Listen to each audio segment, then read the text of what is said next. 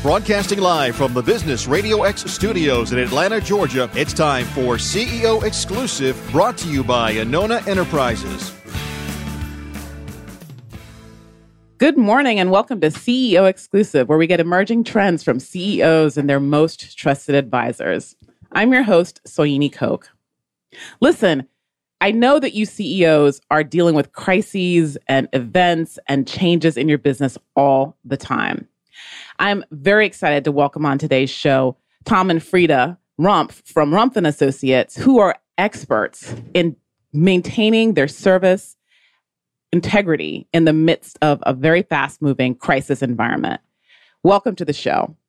Thank you. Thank you. So, Tom and Frida, tell us first of all a little bit about what you do at, at Rumpf and Associates and how you've been helping the CDC deal with uh, you know some of these really important crises that have been happening in, in health uh, in the past few years.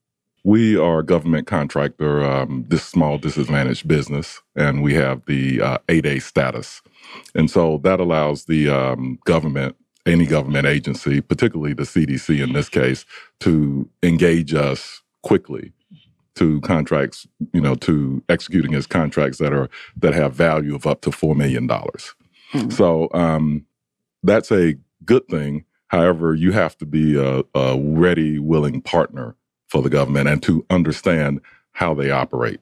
So I'm going to start with that. Mm. What um, did you do? So what fascinated me when we were we're we're talking with you is your work with Zika and Ebola, right? Yes. Yes. What did you do for the CDC and the government agencies in the midst of those crises? Um, well, uh, you, I'm sure, as you and all the listeners have heard, um, Ebola was a crisis a couple of years ago.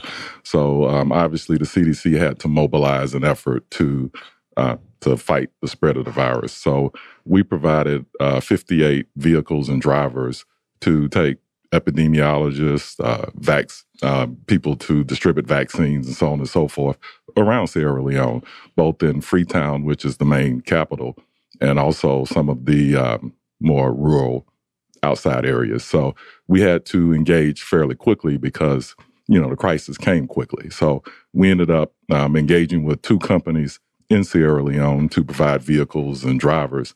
And also we had to engage with the uh, two main petroleum companies in Sierra Leone, two national petroleum companies. So we contracted with them.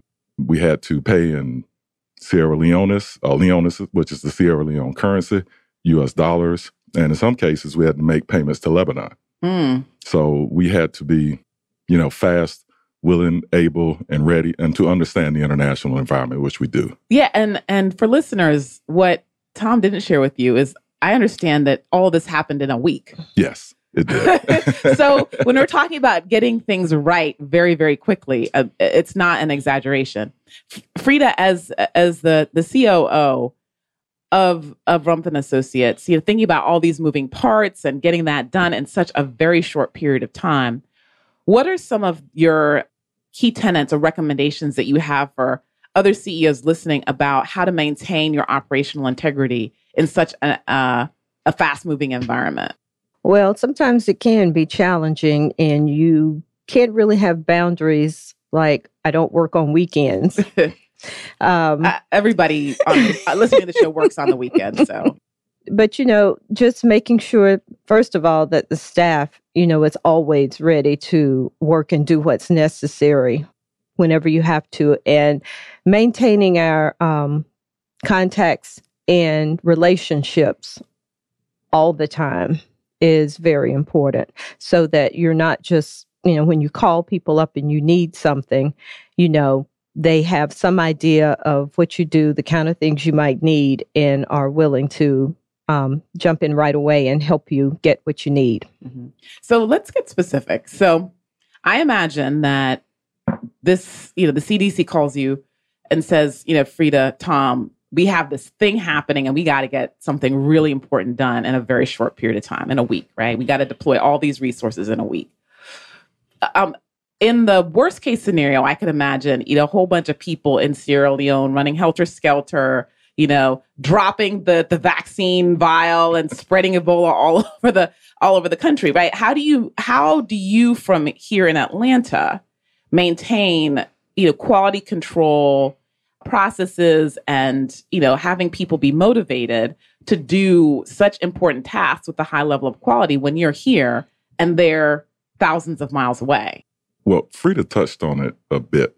You really have to have the relationships formed before you need them. The relationships formed, the the people that you have the relationships with, they have to understand what's expected of them. Uh, that's the difference between a good company and a bad company. The employees understand what's expected of them. They're excited about coming in every day so that they can make the company great. So whether they're full time employees, whether it's our people that are helping us in Sierra Leone, or anywhere else. You have to have that established first. Otherwise, I couldn't pick up the phone and call you and say, look, we need to do something in Atlanta. Let's get started. You've never worked with us, you don't understand us, and we don't have a relationship. So, one of the things that we've done is spend an extensive amount of time building relationships around the world. And um, we can spend a lot of time on that one. So, but um, a lot of it came from our prior experience on the continent and in corporate America. Mm. So let's go back to the maintaining of the you know the standards and the accountability. How do you hold people accountable when they're in, in Sierra Leone, for example? What what do you what do you do to let them know what the expectations are and then know that they're actually delivering on those expectations on a daily basis? Okay. Well, in Sierra Leone, as I mentioned, we had all of the vehicles and the drivers, and we had a two people actually full time employees that were dispatchers and managing the logistics around moving people around. Well, what we ended up doing was our um, our guy in Accra, Ghana, which is where we have another office. He manages West Africa, and so he has the relationships in 12 to 13 countries in West Africa. So we have someone in West Africa that um, deals with our guy in Accra and he has an understanding, a deep understanding of the country, and he has a deep understanding of Rumpf Associates. So what we did with him was he we entered in a relationship with him where he had access to a bank account and funding, and he's able to go out and form relationships with um, recruiting firms. And so the recruiting firm helped us get the high quality people that we needed, and we were able to put them through the Rumpf and Associates recruiting process, where we focus on behaviors. Mm. And um, technical skills are good, but if you don't understand, you know, how to negotiate, how to communicate, and the behaviors that make you a solid person with Rumpf Associates, you're not going to do well with us. So we're able to screen against that. Did I hear you say that you gave somebody in West Africa your bank account? so when so when people are getting those phone calls and say, "Hey, listen, you should give me your bank account number." Well, um, the the, the, laughing like, okay. The, the interesting thing is that they have more controls on the bank accounts in Sierra Leone than we do here. And then the second thing is, is that it was a, it required two signatures. And the second signature was our guy in Accra, and he could do it electronically. So um, I am a CPA, and I'm not a fool. well, that I the second I knew, the first I didn't. Well, Frida, go ahead. Frida was just chuckling and wagging her head. Go ahead. Um, well you know but people i'm sure that that that is something that people wonder but we do work with professionals. And so you're not just hiring people off the street you know with no knowledge um, of what you're doing. And so it, it makes a difference. Well and the other thing if you aren't willing to take a risk of some kind you aren't going to get any any reward whatsoever. Mm-hmm. and so as a company we are always evaluating assessing the risk versus the reward and making a determination about whether we do something or not. And um, needless to say, um, being able to do business in Sierra Leone is extremely profitable. Mm. Yeah. If, if you can do it. Yeah, exactly. Exactly. Because there are a whole bunch of people who can't. So this behavior thing I think is is critical and how because I think this is where the you know the the train comes off the track, right? So you have this set of behaviors, and this is whether or not you're trying to manage somebody in Huntsville or Atlanta or, you know, Johannesburg or Accra. This notion of trying to match the behaviors that you want with the people that you actually hire, I think is just huge and can't be overemphasized. So, um, would you mind just sharing a little bit more about what the Rumpf and Associates recruiting process is and how you're able to find people that behave the way that you want them to behave? Well, actually, um, part of it, you know, you are depending on the people who you already have.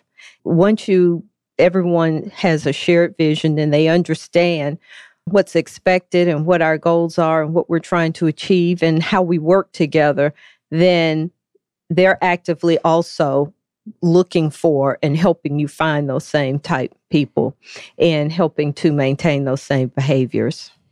One other thing I'll add to that um, we inspect what we expect. In the interview process, we will ask them about specific situations where they have to describe to us the behaviors that we're looking for. So, I'll, if I'm looking for someone to describe their, I don't know, negotiation skills, and I'll just say, tell me about a time when you were put into a situation where you had to negotiate with and had an adversarial negotiation. What was the situation? What was the task?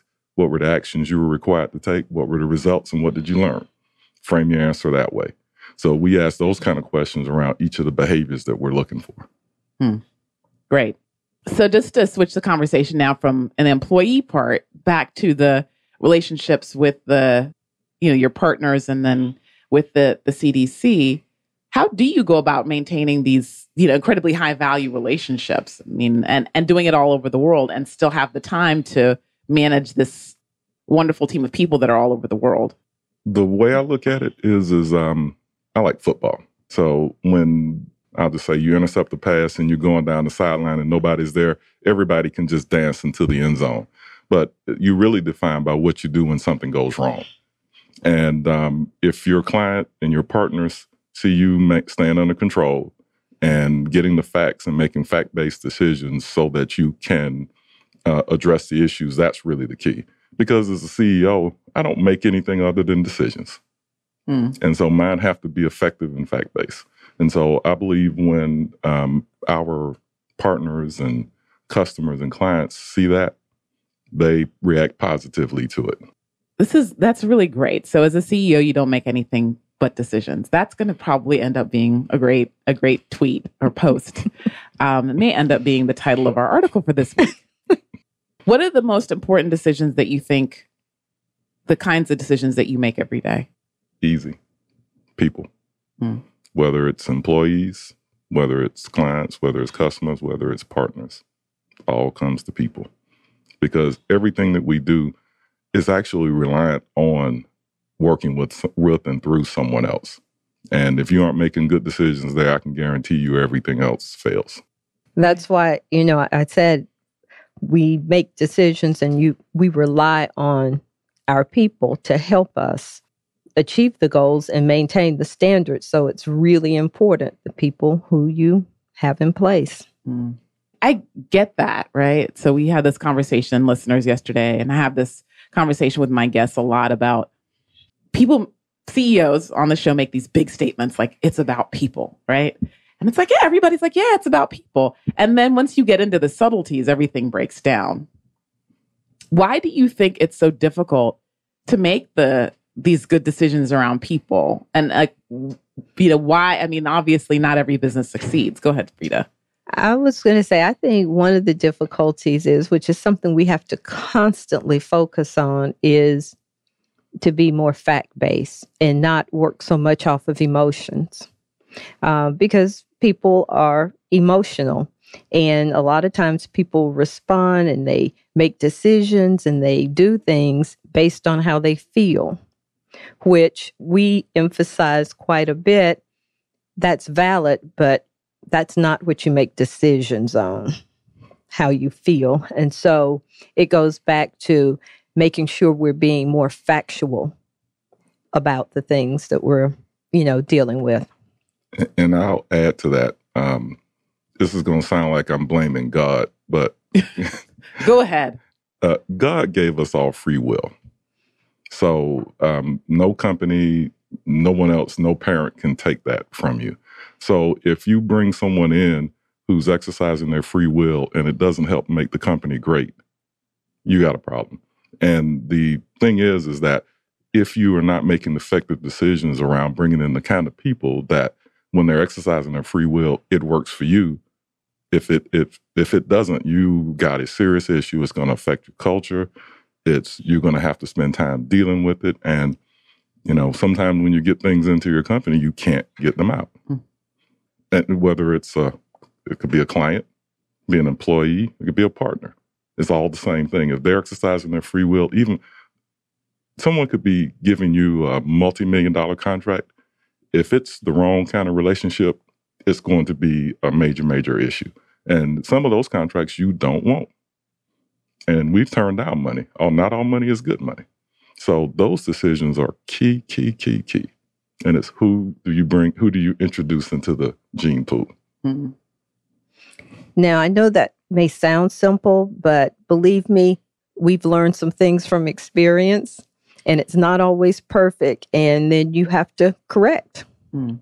All right. So we're going to talk about that in a moment. So for those of you listening, we're talking to Tom and, and Frida Rumpf from Rumpf and Associates. They're government contractors who work with the CDC on some of these really big uh, health crises that have happened over the past few years.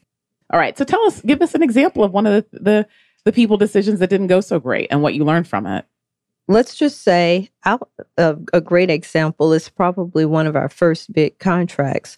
We, you know, as we were learning, we went through a process, we hired people, and the contract went well, but some of the issues we did have, we learned were all related to our hiring processes and the things that we thought we needed and what we were looking for. And we learned from it you know, had to make some decisions the next year, the contract, not to bring some people back and to recruit for different qualifications. Actually, I was going to say, and Tom can tell you more about it, but that was a good example. Yeah, because it was the first big contract that we had with the CDC, and it was um, we had to do work in nine countries.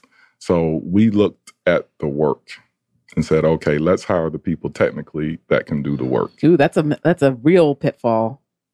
It is.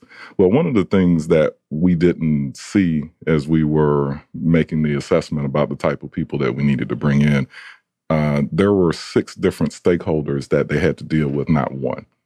And so dealing with people was actually a lot more important than being able to handle public health economics, which is what we were in there to do.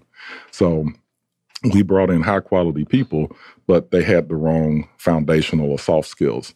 So they were their green eye shade economists to do the work when it was really you had to juggle six stakeholders and they didn't much care how well you did the work or at what level you did the work. So we had to make adjustments in year two and we almost lost that contract because of that. How do you evaluate? Because uh, and so this is a great example of where you would you would think that technical skills would be paramount, right? Like you're dealing with the Ebola crisis or you're dealing with Zika. So you have to have somebody who gets this just right. How do you evaluate that trade off between technical skills and, and behaviors? Well, let's not get confused. Um, with Ebola and Zika, you need technical skills for that. People skills are not required.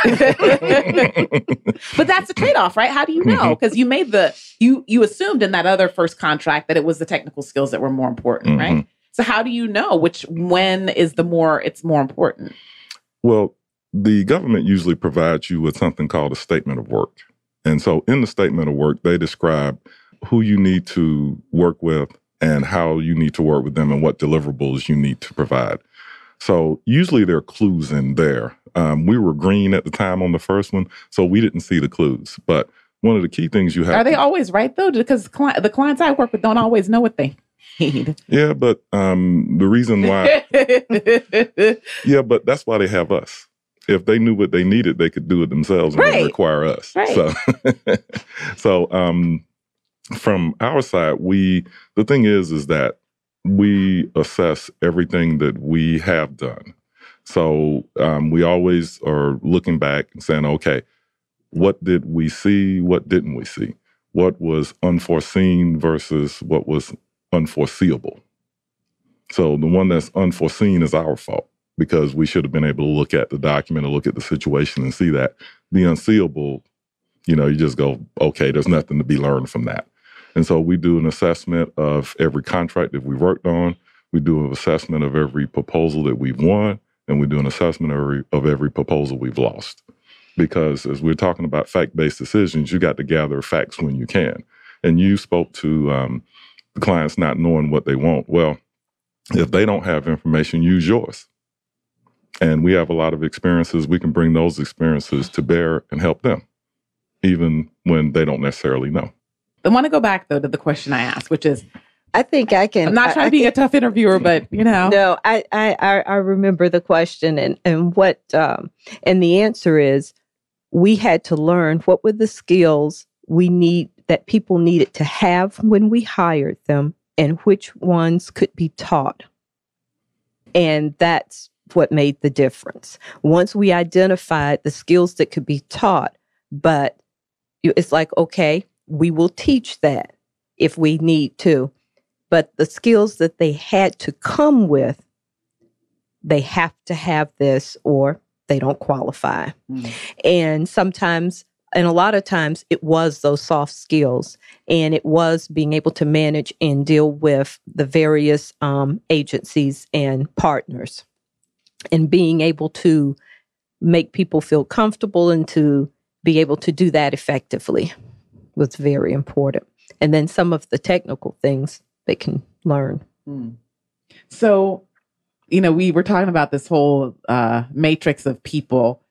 So you're having, a, you know, kind of a, t- you're learning, you're green on this contract, and the client maybe things are not going so well. How did you manage the client in that situation? You know, your client in that situation to get your two, right? Mm-hmm.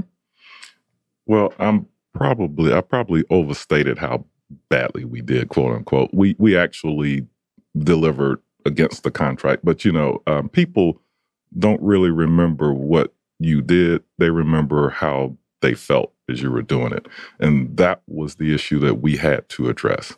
And so it really took a one-on-one meeting with the leader on the other side and myself, and just looked her in the eyes and said, "We get what we did well. We get what we didn't do well this is what we're going to do in year two to make sure this is a lot easier for you. Mm. And she accepted that and we moved forward. It was just that simple.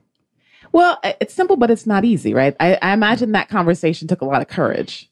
And, and, it was a 17 page PowerPoint deck where we went and laid out the facts mm. about what happened. And the facts sometimes put us in a good light and sometimes it didn't. But I think the only way you can really execute against something, and this is what I told her, is that we have to have a shared view of reality. So I'm presenting reality to you. This is the good and bad about us, good and bad on your side. And this is what I think we need to do to make sure that we put our focus on what we're trying to deliver. We're work, we're a partner. Mm-hmm. So that's, there's a lot of wisdom in, in that. Let's go back to your comment about bringing um, a fact based approach to dealing with people. What are some of the facts that you're looking at when you're having this, you know, these very emotional conversations around around people issues? Let's let's do employees. Well, go ahead. No. We look at behaviors a lot of times, and sometimes we say, okay, we really don't know the reason why. You may know how things, you know, how people respond, how they act, how it makes you feel. And we say anything we do is an assumption. So the only thing we can do is look at behaviors and what's actually happening. So give us an example. It's tough because you don't want someone to listen to this interview and recognize them. That's really funny. That's why you're getting a lot of hesitation because I have a whole basket full of examples.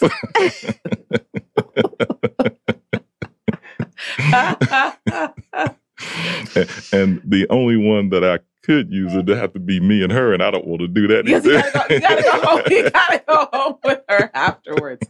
uh, if you can't tell listeners, they're married.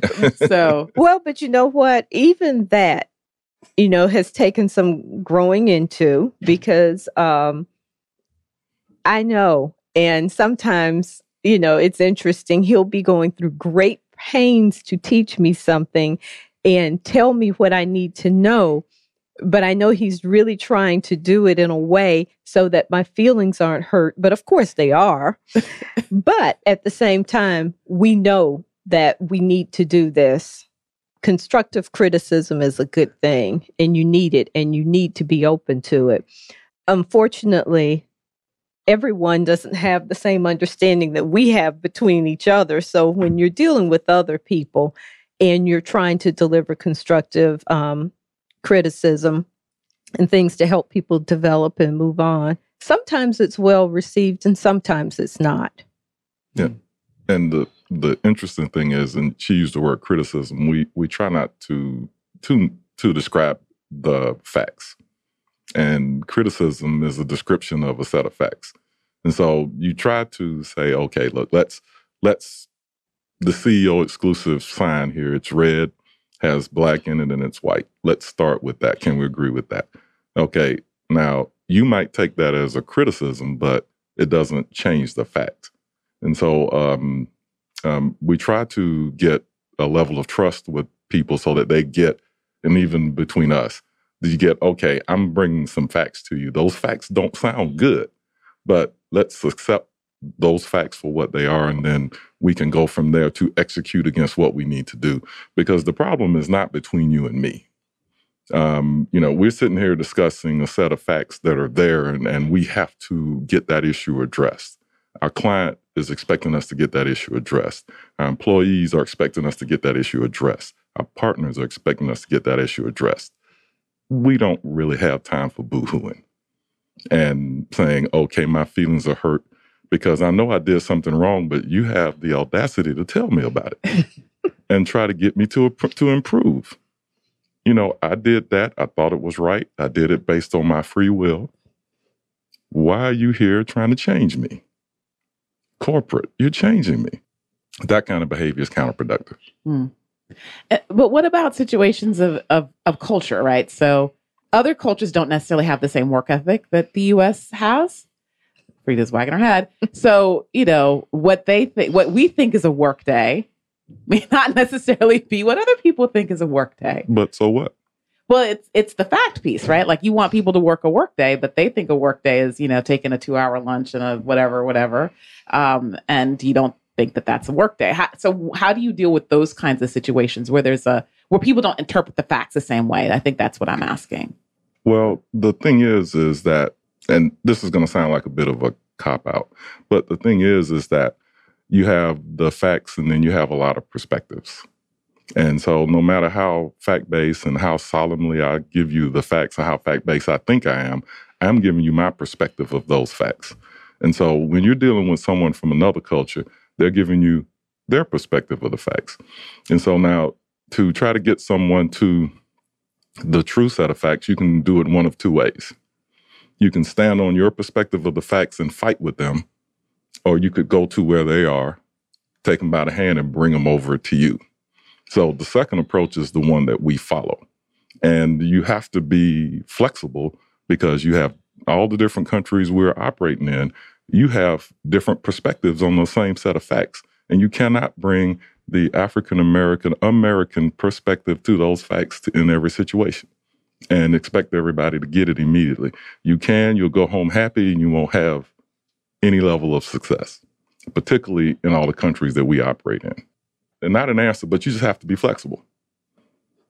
Great. And I'll give you a specific example. Um, we were doing an audit in, in, in a country in Africa, and um, we talk about the different cultures. We had to we had to bring in well five sixths of the team, excuse me, were African because they're dealing with other Africans, and our job was to get information from the other Africans that was that were there.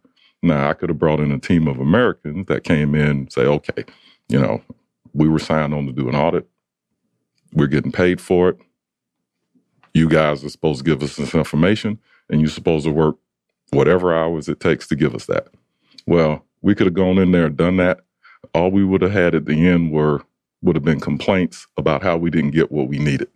So we went in with folks that understood the people that they were dealing with, and we got what we needed. And it's more important to solve the problem than to solve the problem your way. Didn't know if I answered your question. That's but. great. That's great. Uh, Frida, did you have anything to add? No. she approved, Tom. she sometimes does. Great. So as the um as we wrap up the show, tell us a little bit about what's happening at at and Associates that you think other CEOs might be interested in hearing in terms of new services expansion. What what's happening at the at the company? Wow. Well, we're doing something that um, as a small business, it's kind of tough to do. Um, we are building a business development function, and so um, what that function is responsible for is is you know you have all of these opportunities out there. You know how the world is your oyster, and what we do is take those opportunities through gates. So one of the things that we're doing is we're trying to leverage um, our experience internationally with the CDC into work with USAID and other agencies that operate internationally. And so that's very exciting for us. Um, we may be moving into some uh, reading programs in Malawi, mm. for instance, which is not something that we've done before. And you go, well, you haven't said anything about that. But um, we have a, a unique ability to go into countries, build teams, and operate quickly. So that applies more than just to Ebola and Zika. It can apply to almost anything. So we're very excited about that. We're we proposed on several, wow, several large contracts. It's three large ones. Uh, one is uh, approximately two hundred and fifty million dollars over five years. Um, now we wouldn't get the whole two hundred and fifty because they'd have multiple awardees. So that one we're looking forward to doing, and it's providing services in eighty four countries for the CDC. Um, we're we've just proposed on a contract with the uh, USAID for um, providing services in 11 countries in Southern Africa.